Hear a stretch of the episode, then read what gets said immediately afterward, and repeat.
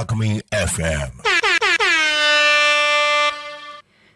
ハッピーアクアリウム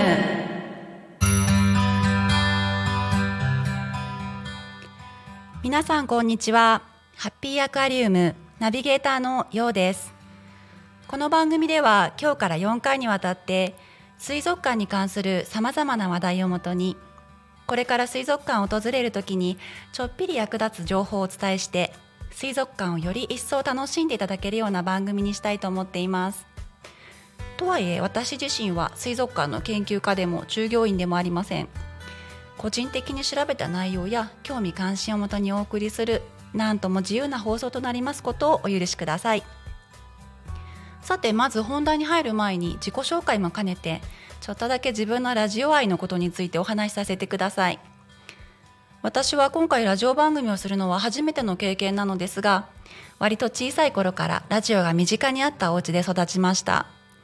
台所では母が料理をしながら NHK ラジオを聞くのが日常で時計代わりになるからと結構な大音量でラジオが流れていた家で育ちました。その後、まあ、世代がバレてしまいますが日本放送の三宅裕司のヤンパラことヤングパラダイスや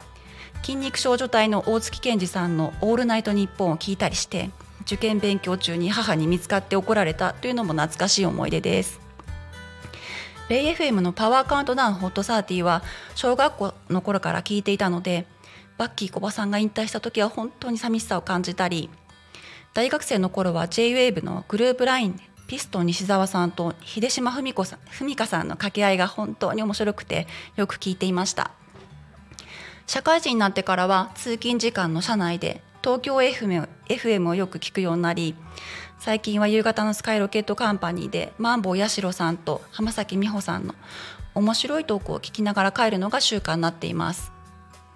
そんな風にラジオ愛の強い私なのでラジオパーソナリティにはとっても憧れていたんですがいざやってみるのは初めてのことなのでお聞き苦しい点があるかもしれませんがご容赦ください、まあ、これだけで10分喋れそうなんですけれども さて気を取り直して1回目の本日は水族館の役割というところについて考えていきたいと思います。皆さん水族館はお好きですか？どんな時に水族館を訪れるでしょうか？遠足旅行デート目的は様々ですよね。水族館に行くと普段見られないような生き物に出会えて楽しかったり水の中でスイスイ泳ぐ魚たちに癒されたりします。我が家には水族館大好きな娘ののーちゃんがおり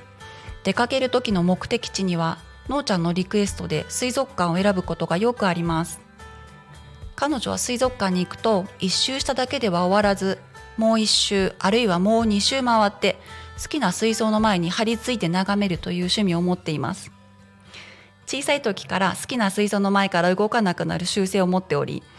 水族館のことになると饒舌になるんですが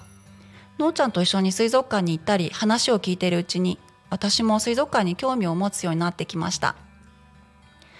ところで水族館はなぜ存在するのか皆さんは考えたことがありますか？日本動物園水族館協会ホームページによりますと動物園と水族館には4つの役割があるそうです。まず1つ目は種の保存です。水族館には地球上の野生生物を守って次の世代に伝えていくという希少動物の保護の役割があるそうです。私自身水族館で生き物を眺めているとこんな小さな水槽の中で暮らすよりも本来生きていく場所である大きな海で生息している方が良かったのではないかなと思いを抱くこともありましたが水族館は絶滅しそうな生き物たちに生息地の他でも生きていける場所を与える。現代の箱舟の役割も果たしていると知りなるほどと思いました。2つ目は教育です。水族館では本や映像からでは得ることのできないような生活そのものや動き匂い鳴き声など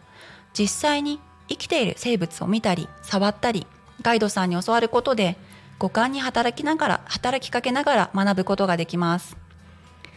また野生の生物が住むことのできる場所がだんだん少なくなっていることなどを知り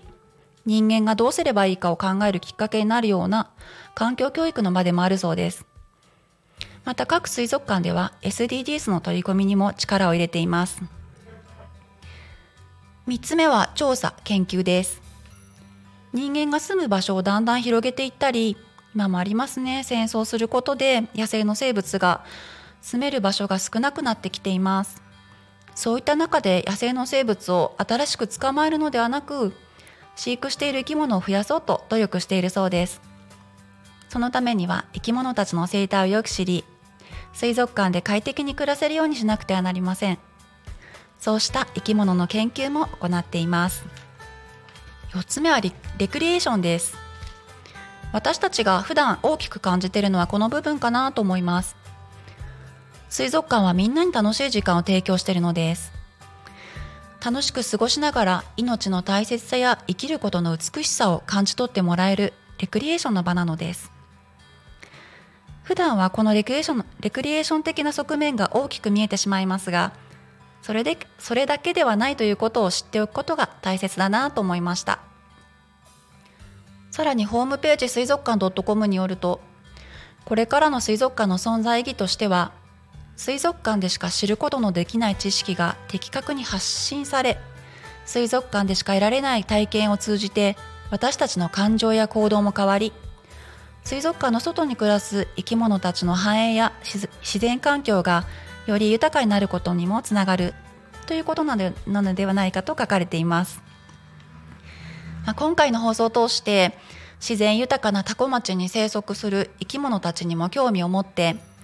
お互い共存できる環境を目指していくことは生物の多様性を保持していくという意味でもとても大切なことだと感じました。水田が広がり栗山川が流れ地下水が豊富で時々亀が道路を横断するような多古町の自然がこれからも豊かでありますように。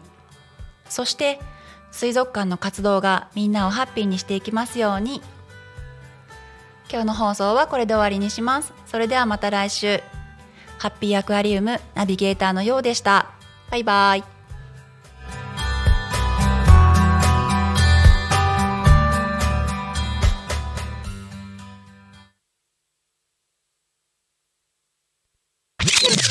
Alchemy FM.